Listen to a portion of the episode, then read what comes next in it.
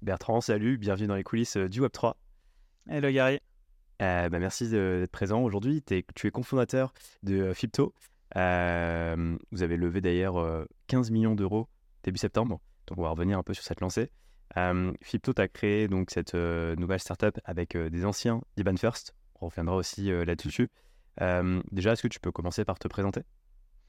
Ouais, donc Bertrand, je m'occupe des opérations chez Fipto.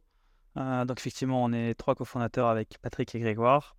moi, j'ai un background dans le milieu des paiements où notamment j'ai bossé 8 ans chez Iban First. Euh, Iban First, c'est un établissement de paiement belge que j'ai rejoint du coup en 2014, euh, juste après l'agrément.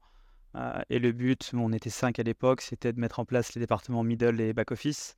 donc notamment toute la partie compliance opérationnelle, KYC, transaction monitoring. et également, je gérais les systèmes de paiement. donc ça allait de la connexion avec les banques, liquidity provider ou autres, à la partie plus technique de euh, au début, écrire des paiements à la main, essayer de comprendre comment ça fonctionnait. Euh, donc j'ai fait ça pendant pas mal de temps. Euh, j'ai aussi fait de la conformité. donc j'étais nommé auprès du régulateur. j'ai même passé une certification en Belgique qui est obligatoire pour pouvoir, pour pouvoir diriger la conformité de banque. donc j'ai fait ça pendant quelques années également. Et donc à mon départ d'Iban, je gérais les opérations globales. et à titre perso, je suis dans la crypto depuis 2017 où j'ai touché un petit peu à tout selon les modes des années, mais voilà, je me suis essayé un peu à, toutes les choses dedans. Et IBAN First, pour rappel, donc c'était une solution, c'est toujours d'ailleurs, parce que la boîte, euh, mhm. je crois, euh, tient à bien grossir, une solution pour en fait permettre euh, de créer des IBAN, en fait, c'est une fintech. Mhm. Ouais, c'est une fintech de paiement international B2B. Donc, il y a, je crois qu'aujourd'hui, ils revendiquent 7000 clients corporate. ils sont présents dans 10 pays. et voilà, moi, je suis parti il y a à peu près un an et demi quand, quand la société a été vendue à un fonds de private equity américain. Euh, mais ça a été une, une, super aventure. Et donc, tu as créé donc Fipto avec deux anciens collègues de d'Iban First. Mm. Euh, on va revenir là-dessus. Comment ça s'est passé? Comment vous avez eu l'idée de Fipto et comment vous êtes mis d'accord sur le fait de, que c'est le bon moment de partir d'Iban First pour, euh, pour créer votre propre aventure Alors, d'ailleurs, pour venir sur ces associés, il me semble que c'était des cofondateurs d'ailleurs d'Iban First, non? Euh, alors non, ils sont arrivés un petit peu après. Patrick est arrivé juste après moi, euh, et Grégoire euh, deux ans après, si je dis pas de bêtises. en fait, on est parti pas forcément pour les mêmes raisons de chez Ivan First. mais voilà, au, bout, tu vois, pour moi, de 8 ans, je commençais à avoir fait un peu le tour. La boîte avait été rachetée, donc, donc ça changeait pas mal. on est parti, je pense que entre le départ de Patrick et celui de Grégoire, il y a peut-être un an qui s'écoule quand même. donc on est parti pour des trois projets entrepreneuriat, pour faire l'entrepreneuriat tous les trois. Euh, moi, je réfléchissais à pas mal de choses. Tu vois, j'avais pensé à faire des solutions de traction monitoring type Complete Advantage ou autre pour optimiser ça. Euh, parce que c'est des choses sur lesquelles j'avais buté euh, en 2014. Il y avait assez peu de RegTech. Donc, donc je réfléchissais à ça. et on était tous les trois un petit peu à itérer de notre côté. Et à un moment, on s'est dit qu'en fait, bah, on avait quand même bien bossé ensemble, on se connaissait assez bien, et donc ce serait sympa de refaire un truc ensemble. et, du, et, du, coup, nous, tu vois, chez, notamment dans le paiement, et pas que chez Iban d'ailleurs, mais dans toutes nos expériences passées, on, a, on, est parti de trois constats pour créer Fipto, euh, qui sont sur euh, aujourd'hui, euh, le paiement pour nous, il n'est pas ce qu'il devrait être. aujourd'hui, je peux me faire livrer quelque chose sur Amazon en quelques heures ou demain maximum.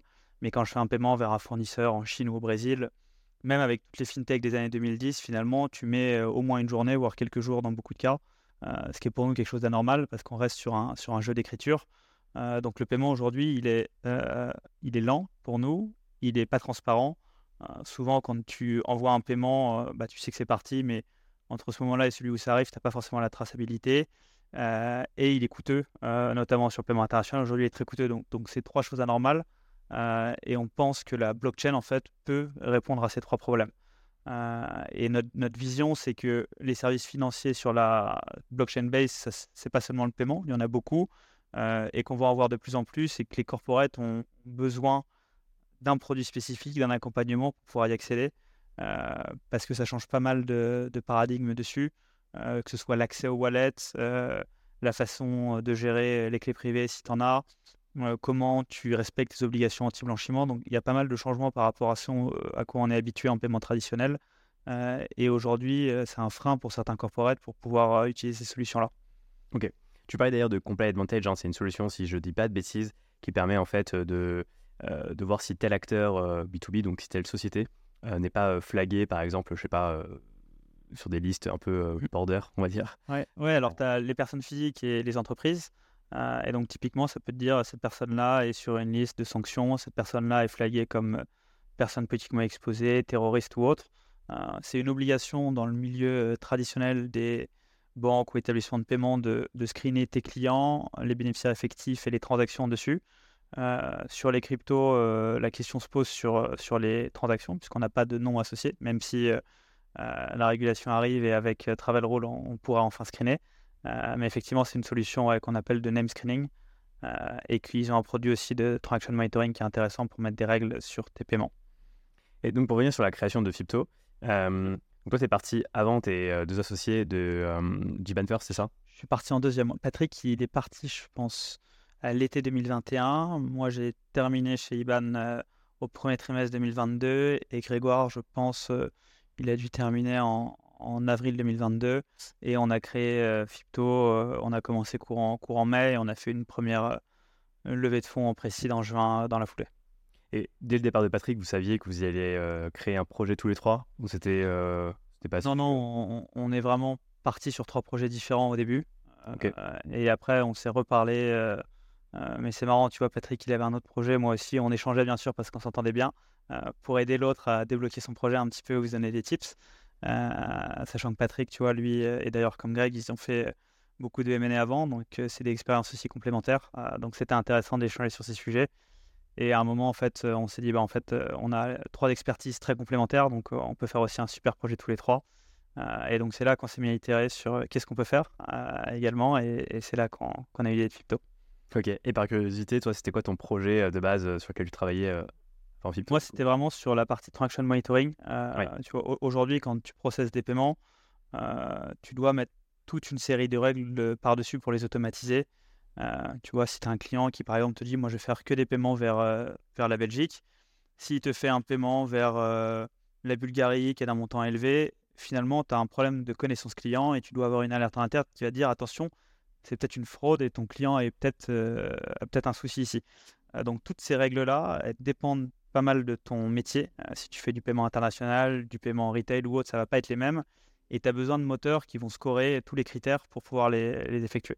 Euh, et donc aujourd'hui, il y a assez peu de solutions sur le marché. Il y a beaucoup de solutions euh, en interne euh, qui sont développées par les banques ou autres, là où sur le KYC, c'est beaucoup plus fourni. Donc mon idée, c'était bah, de, pouvoir mettre à disposition une plateforme avec le minimum d'intégration pour les entreprises régulées afin qu'ils puissent effectuer, effectuer le transaction monitoring proprement sans avoir à le maintenir tous les ans aussi, parce qu'il y a toujours des nouveaux critères, des nouvelles lois qui font que tu dois améliorer ce modèle-là. Ok, ouais, donc c'est vraiment un outil où tu vas définir tes propres règles en fait en tant que mmh fintech je pense à par exemple Marble, je crois, qui fait ça. Ouais, euh, exactement. Euh, exactement, Marble, euh, je, je, leur parlé, je suis de près ce qu'ils font. mais ouais, nous, tu vois, c'est une option aujourd'hui sur ce qu'on va intégrer. aujourd'hui, on n'a pas déterminé encore l'outil là-dessus, mais, mais on regarde clairement ce qui peut se faire. Ok, très clair. Et comment vous êtes mis d'accord alors sur l'idée de Fito Ça a été quoi un peu le. Comment vous avez eu l'idée? Comment vous êtes dit, ok, là on tient quelque chose et vous avez validé cette idée En fait, on a travaillé sur pas mal d'idées différentes à la fin, celle-ci, c'est celle qui nous, qui nous a le plus convaincus sur, sur le potentiel dans les années à venir. nous, on est vraiment convaincus que aujourd'hui il y a des nouveaux outils, que les corporates, il faut leur donner accès, et que travailler sur ce projet-là, c'était vraiment un, projet bah, qui avait de l'avenir à horizon 10, 30 ans ou plus.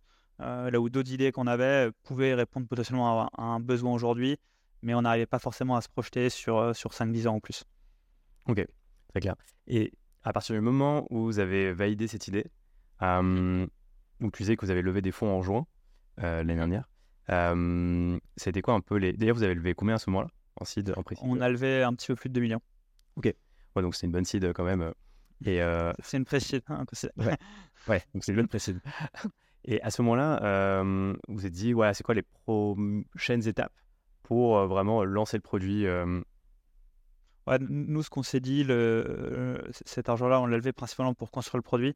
Euh, donc, on a recruté principalement équipe, euh, équipe tech et produit, euh, où on voulait construire tout le core banking qui soit aussi suffisamment scalable pour éviter, parce que je pense qu'on l'a pas mal vu sur beaucoup de fintech qui sont mises au paiement dès le début, de se retrouver à 10 ans avec finalement un, un code qui est dur à piloter et, où on a du mal à sortir de nouveaux produits. Donc, on a voulu investir très tôt dedans avec un produit qui est API first sur tout ce qu'on fait.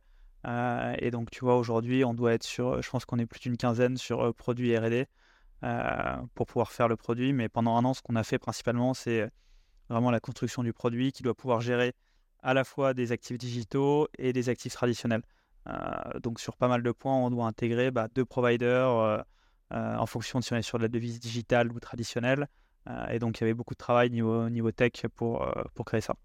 Et donc, si je comprends bien, vous avez créé votre propre core banking system pour Crypto. Quoi. Pour moi, c'est la première brique. Ce qui est un gros travail. Est-ce que d'ailleurs, tu peux peut-être expliquer ce qu'est un core banking system et mmh. ce qui va avec, notamment sur la partie régulation? Oui, bien sûr. donc, cette partie-là, c'est tout le moteur qui va en fait permettre de gérer toutes les transactions des clients. Donc, quand tu reçois un virement entrant, une transaction en crypto ou autre, ça va rentrer dans ce système-là qui va la classifier, gérer des comptes internes que nous on offre aux clients, mais aussi les comptes de tes partenaires, euh, parce que souvent tu as des besoins de partenaires pour opérer sur plusieurs devises. Euh, et c'est ce qui va te permettre finalement à tout moment de savoir tel client il a tant d'argent chez moi, euh, moi mon argent il est auprès de ces partenaires-là, je sépare correctement l'argent de mes clients euh, du mien. Donc, tu as toute cette partie tenue de compte et aussi réception, envoi de virement qui te permet voilà, à tout monde de gérer parfaitement l'argent de tes clients. et pour nous, c'était assez important de le faire en interne. C'est au cœur de notre proposition aussi la partie sécurité dessus. Et, pour nous, c'est impensable de ne pas avoir la main là-dessus. même si on a regardé quand même les solutions qu'il y avait sur le marché, on, reste convaincu que le core banking propre, c'est une des, une des grosses valeurs qu'on a. Euh, et qui nous permet aussi d'être aussi modulable qu'on veut pour intégrer des partenaires dessus. Alors, ouais, deux, questions par rapport à ça. La première, c'est euh, finalement, il n'y a pas beaucoup de core banking system sur le marché. Euh, soit il y a des, vraiment des startups, soit des acteurs, on va dire, assez historiques en place, mais qui ne sont pas forcément à la tête de la, à de la technologie et donc qui sont parfois difficiles à utiliser. Est-ce que vous vous êtes posé la question justement de, de faire un espèce de spin-off de, de Crypto et de commercialiser juste la partie core banking system pour des fintechs euh, on n'y a pas pensé, euh, je t'avoue. Euh, effectivement, il y a pas mal de solutions sur le, le marché. Et il y en a peu qui sont assez matures, donc, donc il y a peut-être un, marché intéressant. le, point là-dessus, je pense que c'est que la taille totale du marché est, pas gigantesque non plus, mmh. puisque tu te limites finalement à, un certain nombre de fintechs qui veulent potentiellement gérer crypto et fiat en plus. alors que si on prend le marché euh, du paiement international, par exemple, euh, là, tu as un marché qui est presque infini, euh, en tout cas, qui sera dans les années à venir. Donc, donc pour nous, c'était important d'avoir un, marché qui a une taille suffisante pour l'adresser. Et tu vois, moi, c'était un de mes points d'ailleurs sur la partie de logiciel de transaction monitoring, où je pense que c'était un de mes freins de me dire, bah, vu le nombre d'établissements de paiement monnaie électronique qu'il y a en Europe, finalement, tu arrives quand même sur un nombre assez fini et, et, c'était moins intéressant. Ouais, donc la taille des marchés, comme vraiment euh, élément décisif dans la mmh précision. Et par rapport à ce core banking system, en parallèle, j'imagine que vous avez dû avoir ce qu'on appelle un peu l'agrément, donc vraiment avoir, être dans les clous, on va dire d'un point de vue réglementaire, pour pouvoir bah, être considéré comme un core banking system. Comment ça s'est fait? Parce que j'imagine qu'il y a un, peu un, délai incompressible pour avoir cet mmh. agrément. Oui, alors en, plus, nous, le, point qu'on a, c'est comme on, gère de la devise euh, classique et crypto, on, a la chance d'avoir deux processus régulatoires minimum. Euh, donc sur la partie euh, sur la partie actifs digitaux, on est PSAN depuis mars, ce qui nous permet de faire la custody pour nos clients aussi de recevoir ou d'envoyer des, des, cryptos. Et sur la partie monnaie traditionnelle, on est en cours d'agrément d'établissement de paiement qu'on n'a pas encore à ce jour, mais, mais voilà, on est en cours pour l'avoir et on a des solutions alternatives pour travailler entre temps. Euh, mais voilà, pour nous, le, but, c'est clairement de l'avoir rapidement. Euh, et aussi, euh, voilà, on est en process dans d'autres pays actuellement où on a lancé les process régulatoires. autant établissement de paiement, une fois que tu l'as, tu peux travailler en Europe. sur la partie PSAN, c'est qu'en France, ou en tout cas pour démarcher du client. Il faut attendre MICA pour le passeporter en Europe. Et dans les autres géographies, ça va être au cas par cas sur la réglementation locale. Mais on a initié notamment nous la partie US déjà où on est en train de demander les licences. Ok. Et d'ailleurs, j'ai vu que vous aviez le, statut de DASP. Est-ce que tu peux expliquer ce que c'est? Oui, euh, alors c'est celui que je mentionnais en, PSAN. Euh, mais... Ah, c'est PSAN, c'est la même chose. Ça dépend de la langue dans laquelle on le prend. Mais euh, effectivement, aujourd'hui, c'est un statut qui est dans chaque pays, qui est terminé par chaque pays. nous, on a fait le choix en France parce qu'on est en France aujourd'hui. La plupart de l'équipe est en France. c'est un régime qui est très avancé au, niveau européen.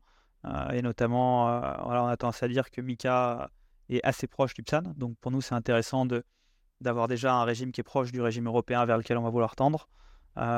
mais donc aujourd'hui, ça reste uniquement sur le marché français.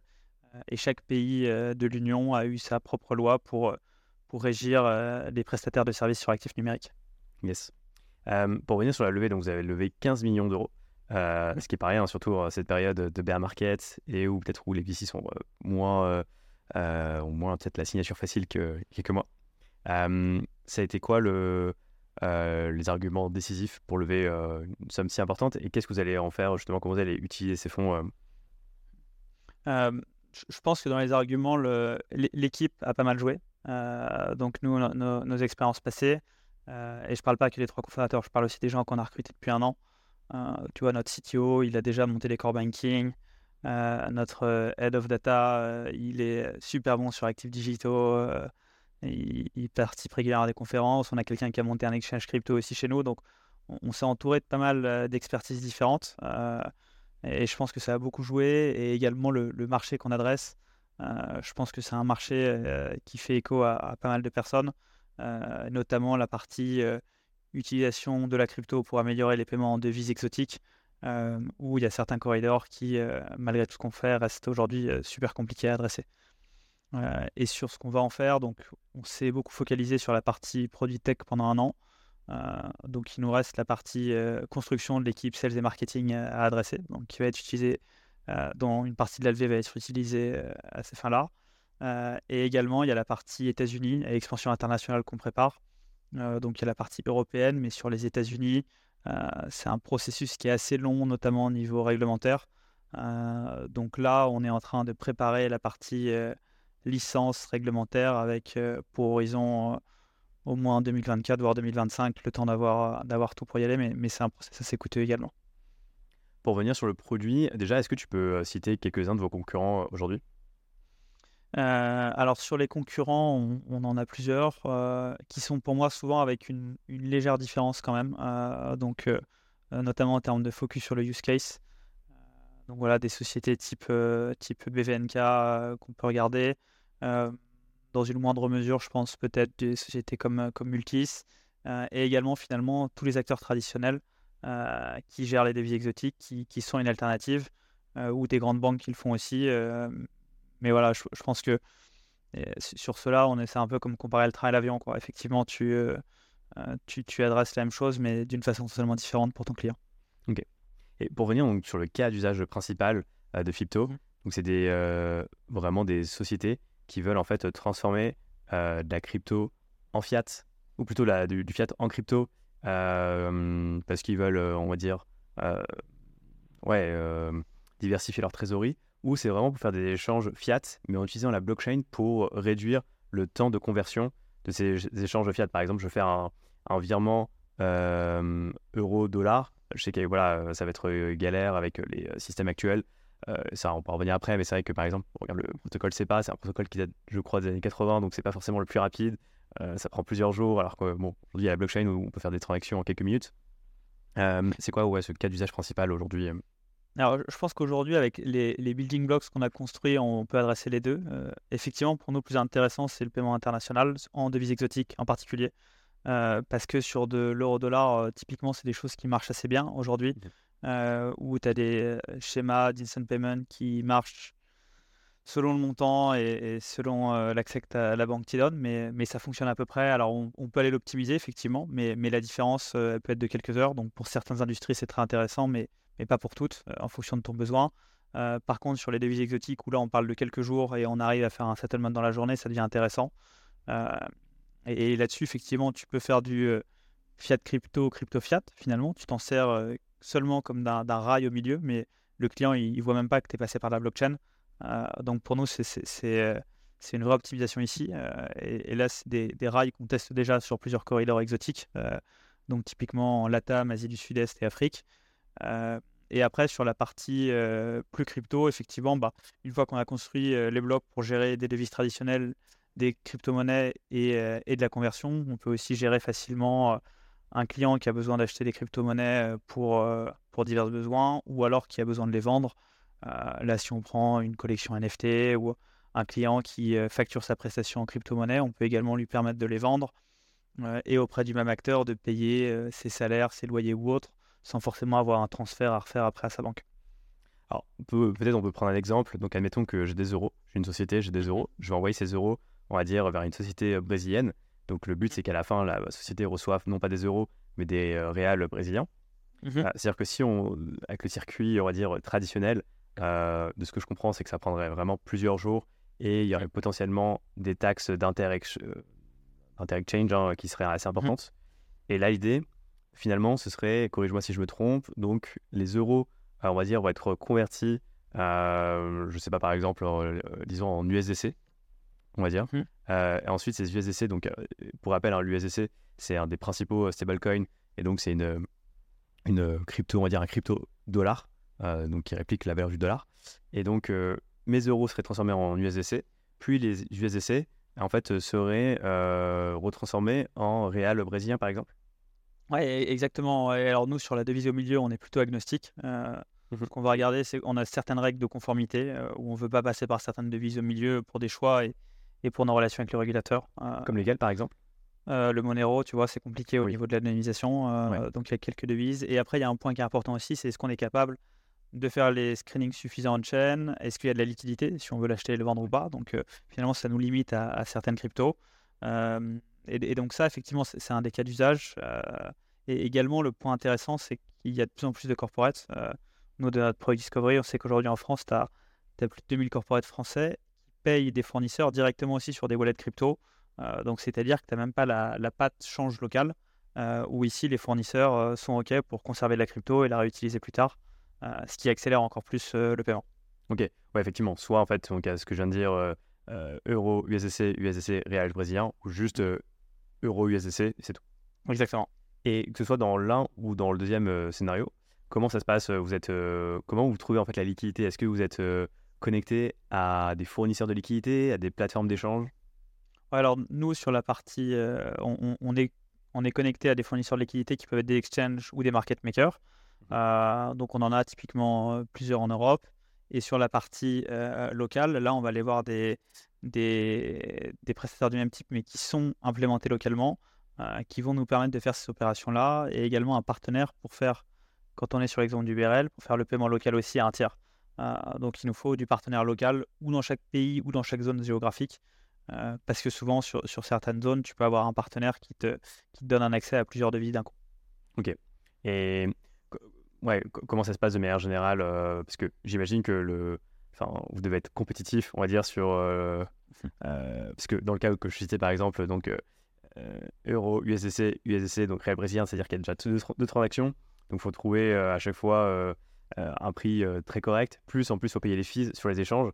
Et euh, j'imagine que vous vous engagez sur la transaction euh, quand je passe de, directement de euro à réel brésilien, que ce, que ce soit un prix vraiment compétitif et qu'il y ait une très faible commission. Et comment vous arrivez justement à trouver euh, bah, ce, chemin, on va dire mmh Alors là-dessus, effectivement, plusieurs points. Le premier, c'est que ces, ces corridors-là qui sont compliqués, souvent ils sont très chers. si tu regardes ce que tu vas payer quand tu envoies des dollars aux États-Unis par rapport à ce que tu payes quand tu envoies des, des réals au Brésil avec ta banque, le pourcentage n'est pas du tout le même. Euh, donc on parle de, on parle pas de la même comparaison. Euh, et nous après, en tant que, en tant qu'institutionnel, on a accès à des prix qui sont pas les mêmes. Euh, tout simplement parce qu'on leur apporte aussi plus de volume à ces partenaires-là.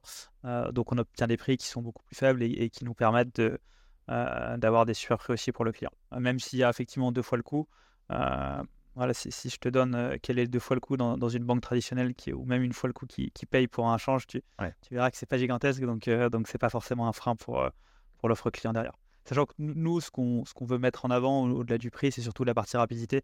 Euh, le, prix, c'est toujours bien effectivement d'avoir un meilleur prix. Euh, à terme, on espère que c'est drivé euh, vers le bas quand même. mais on l'a vu sur le marché du, du, FX, là où tu payais très cher quand tu faisais un virement vers l'étranger avec une banque traditionnelle il y a 10-15 ans. Aujourd'hui, on est plutôt dans la même situation. Ça, ça, a beaucoup chuté. Et, et, ça reste des, des, prix qui sont abordables pour tout le monde.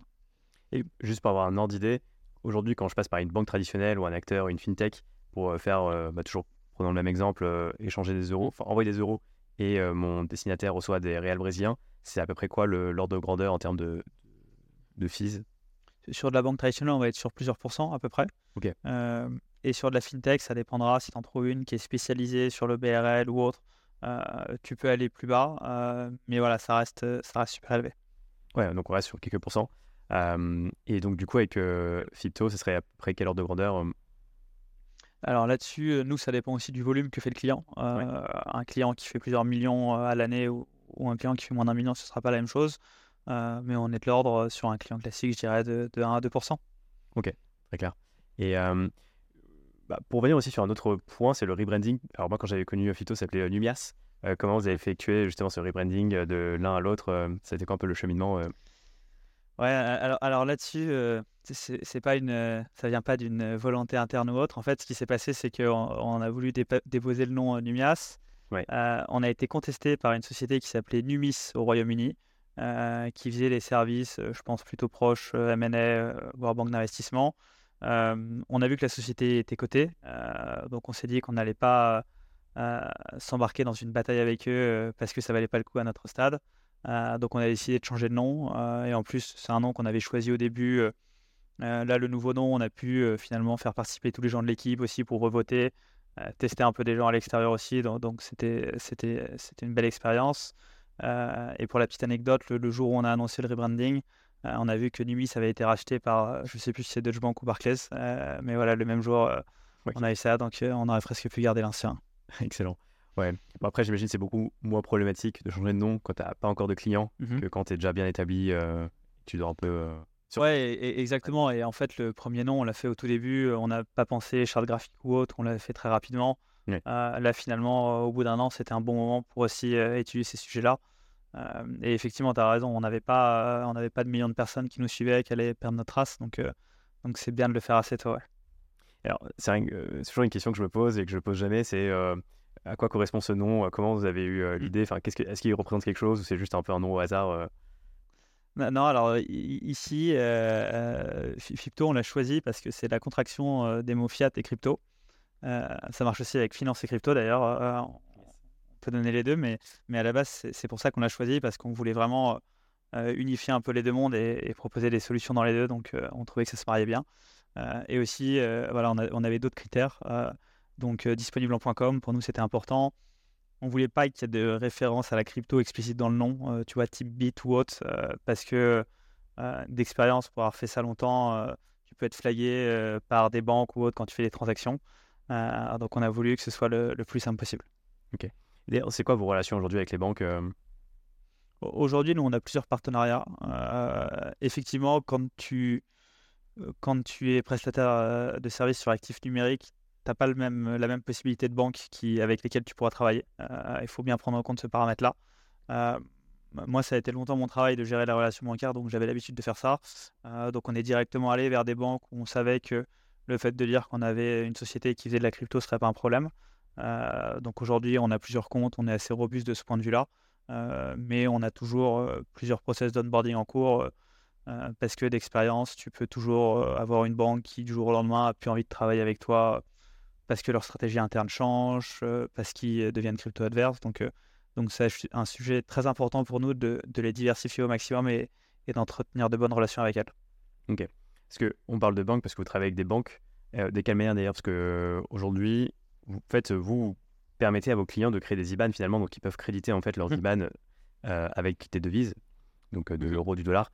Et c'est dans cette logique-là où vous êtes obligé en fait d'avoir des, des, partenariats avec des banques pour proposer ces IBAN, c'est ça?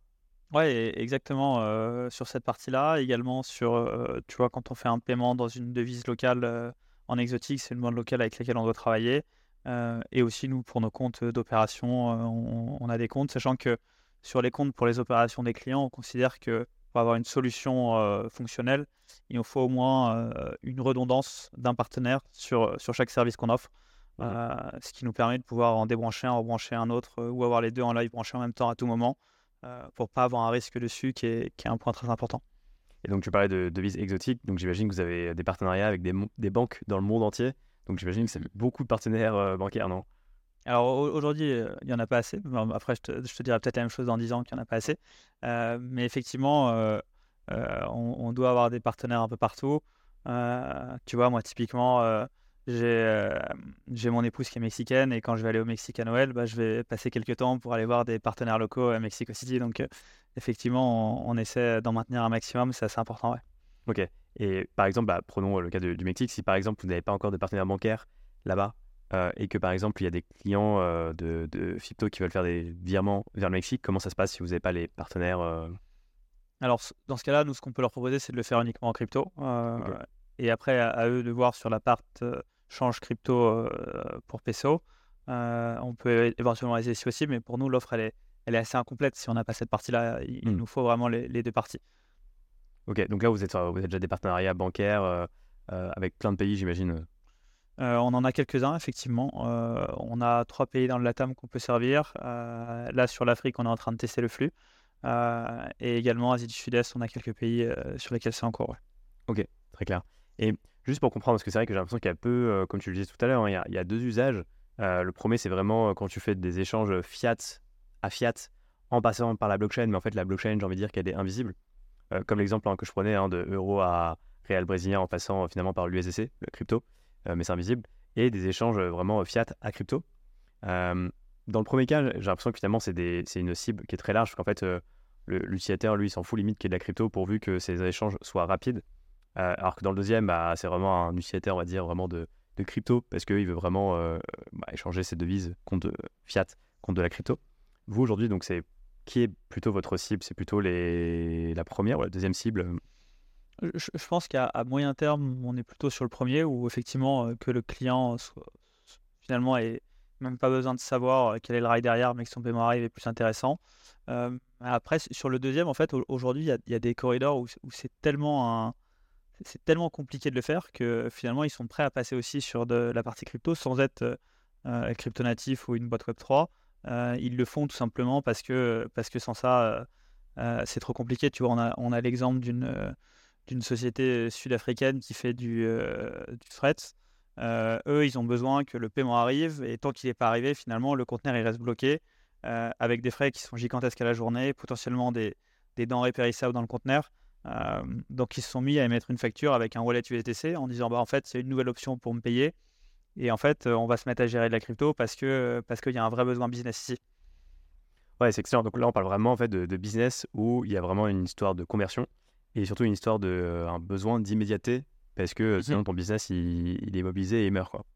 Ouais exactement et pour cela finalement utiliser directement de la crypto ce sera ce sera le, le, chemin le plus court et le plus optimisé pour euh, pas forcément, ça va pas forcément tuer ton business, mais en tout cas pour avoir un, vrai avantage euh, différenciant euh, vis-à-vis de tes concurrents ou une amélioration de service pour tes clients.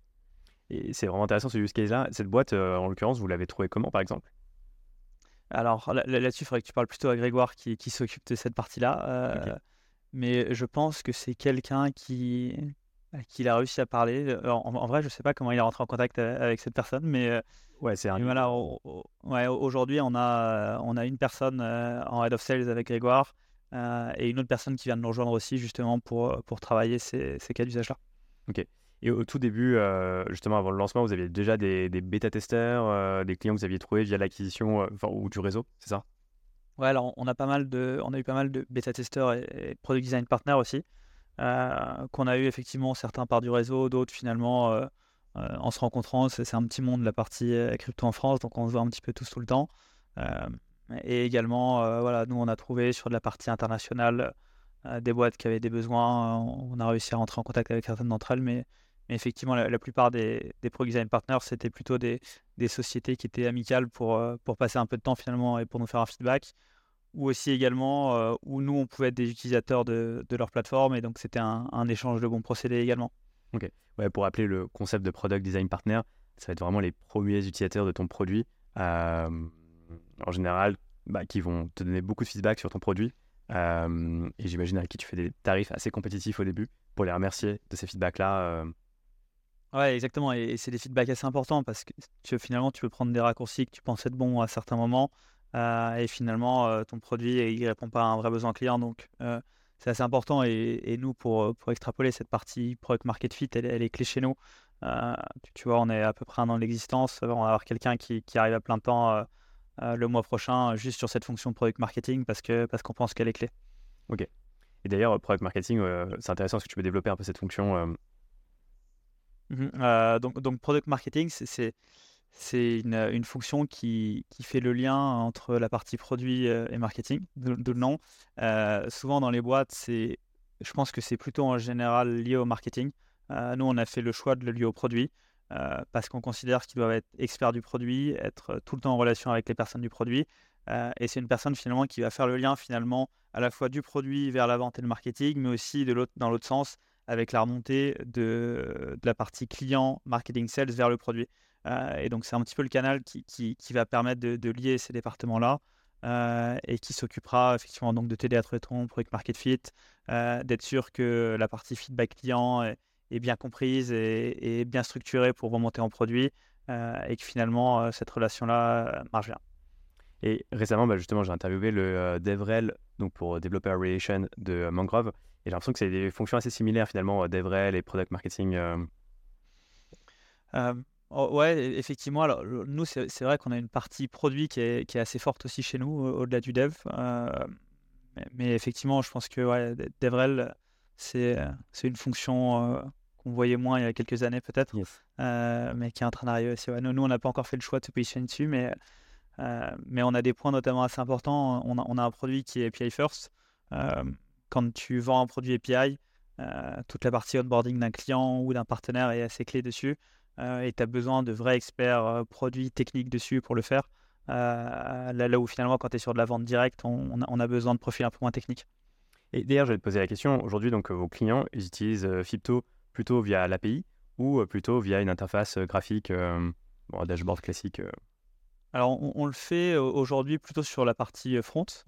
au, début, on avait développé uniquement l'API et finalement, on a essayé de partir sur un front parce que les premiers clients, finalement, tu, nous, notre vision, c'est de les intégrer, les clients, plutôt via de l'ERP et du TMS. et finalement. Est-ce que tu peux expliquer ce que c'est d'ailleurs Ouais, bah, pardon, c'est des logiciels finalement de, gestion de trésorerie que beaucoup d'entreprises utilisent pour gérer plusieurs, plusieurs comptes de paiement à la fois, ce qui te permet d'avoir une interface pour tout gérer, que tout, tous tes paiements s'inscrivent bien dans ton processus comptable également. Euh, et donc notre but, nous, c'est d'être une solution en plus API euh, euh, dans ces outils-là, par exemple Kiriba, Diapason ou autre, ce qui nous permet finalement de faire de la vente indirecte. Le, point, c'est que en fait, pour être intégré dans ces solutions-là, tu as besoin quand même d'avoir une certaine base de clients. donc finalement, nous, on est parti aussi sur du front là-dessus. et aussi pour commercialiser une API, faire des démos avec un front, c'est souvent plus utile. parce que tous les profils ne sont pas capables de lire une API pour comprendre ce que tu fais. Euh, donc on a pas mal de, de, cas d'usage aujourd'hui. On est en train euh, de faire intégrer notre API euh, sur certains clients, mais, mais aujourd'hui la plupart des clients ils sont sur le front. Ouais. Ok. Parce que ouais, j'imagine ça dépend aussi de la typologie qui est l'utilisateur final de Fipto. Et j'imagine que souvent ça va être la personne en charge de la comptabilité ou de la finance qui va utiliser l'outil. Ouais, l'utilisateur, oui. Euh, la personne avec qui on parle au début, c'est pas forcément le cas. Euh, tu peux avoir du responsable d'innovation, des choses comme ça aussi, ou du marketing. Euh, mais effectivement, l'utilisateur, pour nous, c'est le même utilisateur que les comptes de paiement traditionnels. Ouais, donc il y a besoin finalement cet utilisateur d'une interface pour, pour faire ses paiements. Ouais, et, nous, nous, on l'a repensé pour ce type de persona-là, où finalement tu, tu, te retrouves avec une interface qui est similaire à ton e-banking corporate, avec tes wallets. Donc ici, finalement, les cryptos, c'est comme une devise en plus. Euh, et également euh, tous les process classiques de pouvoir euh, faire des extraits de compte, gérer des signatures complexes. Par exemple, quand c'est plus de 50 000 euros, je veux que mon CFO signe les paiements. toute cette partie finalement business traditionnelle qui pour nous est quelque chose qui manquait un petit peu aujourd'hui. si on prend quelques sociétés qui ont des projets crypto, ils ont du mal à trouver bah, une interface aujourd'hui qui leur permet de gérer leur crypto comme ils pourraient gérer leur devise traditionnelle. Ok, très clair. Et pour revenir un peu sur la, création jusqu'à maintenant, c'est quoi les, difficultés que vous avez rencontrées Alors les difficultés, donc bon, nous, on est, on a, on a qu'un an, donc je ne pourrais pas t'inlister non plus énormément, mais je, pense que le, premier point, hein, c'est effectivement le process régulatoire. On, le savait, mais c'est assez long. ça, ne va jamais assez vite pour personne. Tu vois, aujourd'hui, on, on est à un an, on a le PSAN, le P n'est pas encore finalisé. Euh, on a d'autres demandes qui sont en cours, donc on, sait que c'est quelque chose qui, va rester une partie de notre focus. Euh, la construction de l'équipe, je pense qu'on est plutôt assez satisfait là-dessus. Euh, on a mis un peu de temps à avoir toute la, core team, mais maintenant on a à peu près toute la liste des profils dont on avait besoin, donc on est assez content dessus. maintenant, on a une bêta du produit qui est live, la V1 qu'on va sortir normalement le mois prochain, je pense à peu près, où on considérera qu'on a atteint le premier gros milestone. mais non, on n'a pas eu de grosses, grosses difficultés, plutôt du classique qu'on peut avoir sur toutes ces sociétés financières aujourd'hui, mais, mais voilà, on ne se plaint pas d'avoir eu des, des, gros problèmes. Ok. Et tu peux en dire un peu plus sur les prochaines actualités de Fipto? Oui, bien sûr. Donc, la, prochaine partie, ça va être nous, la partie API sur la conversion le mois prochain. donc, que tu puisses dealer entièrement en API la partie conversion aussi, qui est assez importante. on a également l'intégration de wallet tiers qui arrive. Donc, si aujourd'hui j'ai un wallet, je ne sais pas, USDC chez Fipto, mais que pour un Y, j'ai un wallet USDC ailleurs, bah, finalement, dans ou dans l'API ou dans le front de Fipto, je pourrais aussi surveiller mon solde et mes transactions euh, sur mes autres wallets, euh, ce qui me permet potentiellement d'avoir une vue consolidée sans devoir me, connecter à chaque outil. Euh, après, il y a l'intégration, nous, de tous les partenaires dans les pays exotiques, effectivement. et donc, tu vois, comme je te le mentionnais, comme ce n'est pas un partenaire pour tous les pays, on a du travail d'intégration sur chaque. Et je pense que les points importants aussi, ça va être, nous, la travel rule, l'intégration du partenaire. on va intégrer un partenaire dessus, on, on va être plutôt en avance là-dessus. Euh, on a déjà préparé le travail en demandant certaines données aux clients, euh, un petit peu en amont. Euh, mais on va devoir intégrer un autre. Et, pour nous, la, compliance, c'est au cœur de notre offre. quand tu quand tu t'adresses à des sociétés, c'est important d'être super robuste en termes de conformité, surtout dans l'univers crypto. Et donc, on intègre pas mal de partenaires là-dessus où on passe beaucoup de temps à, être sûr qu'on reste au top sur la partie conformité. Ok. Et une dernière question, Bertrand. Ce serait quoi le conseil aujourd'hui que tu donnerais à quelqu'un qui veut lancer un projet blockchain? Euh, c'est une bonne question, ça. Euh, je, pense que le premier, c'est bien vérifier sa taille de marché, euh, qui est super important. si on regarde aujourd'hui sur les prochains blockchains, il y en a certains où la taille de marché a, fondu, en tout cas depuis quelques mois. D'autres où elle s'étend énormément. Donc, c'est le premier point super important de regarder s'il y a un marché et un marché déjà aujourd'hui. et dans 5-10 ans aussi, selon ce qui se passera. Mais, mais je pense que c'est le point le plus important. Super conseil. Merci beaucoup Bertrand, c'était euh, très cool d'en savoir plus sur Fito. Et euh, ouais, je te souhaite une belle continuation là pour les prochains mois. Euh, et bravo encore pour la levée. Merci Yari, avec plaisir.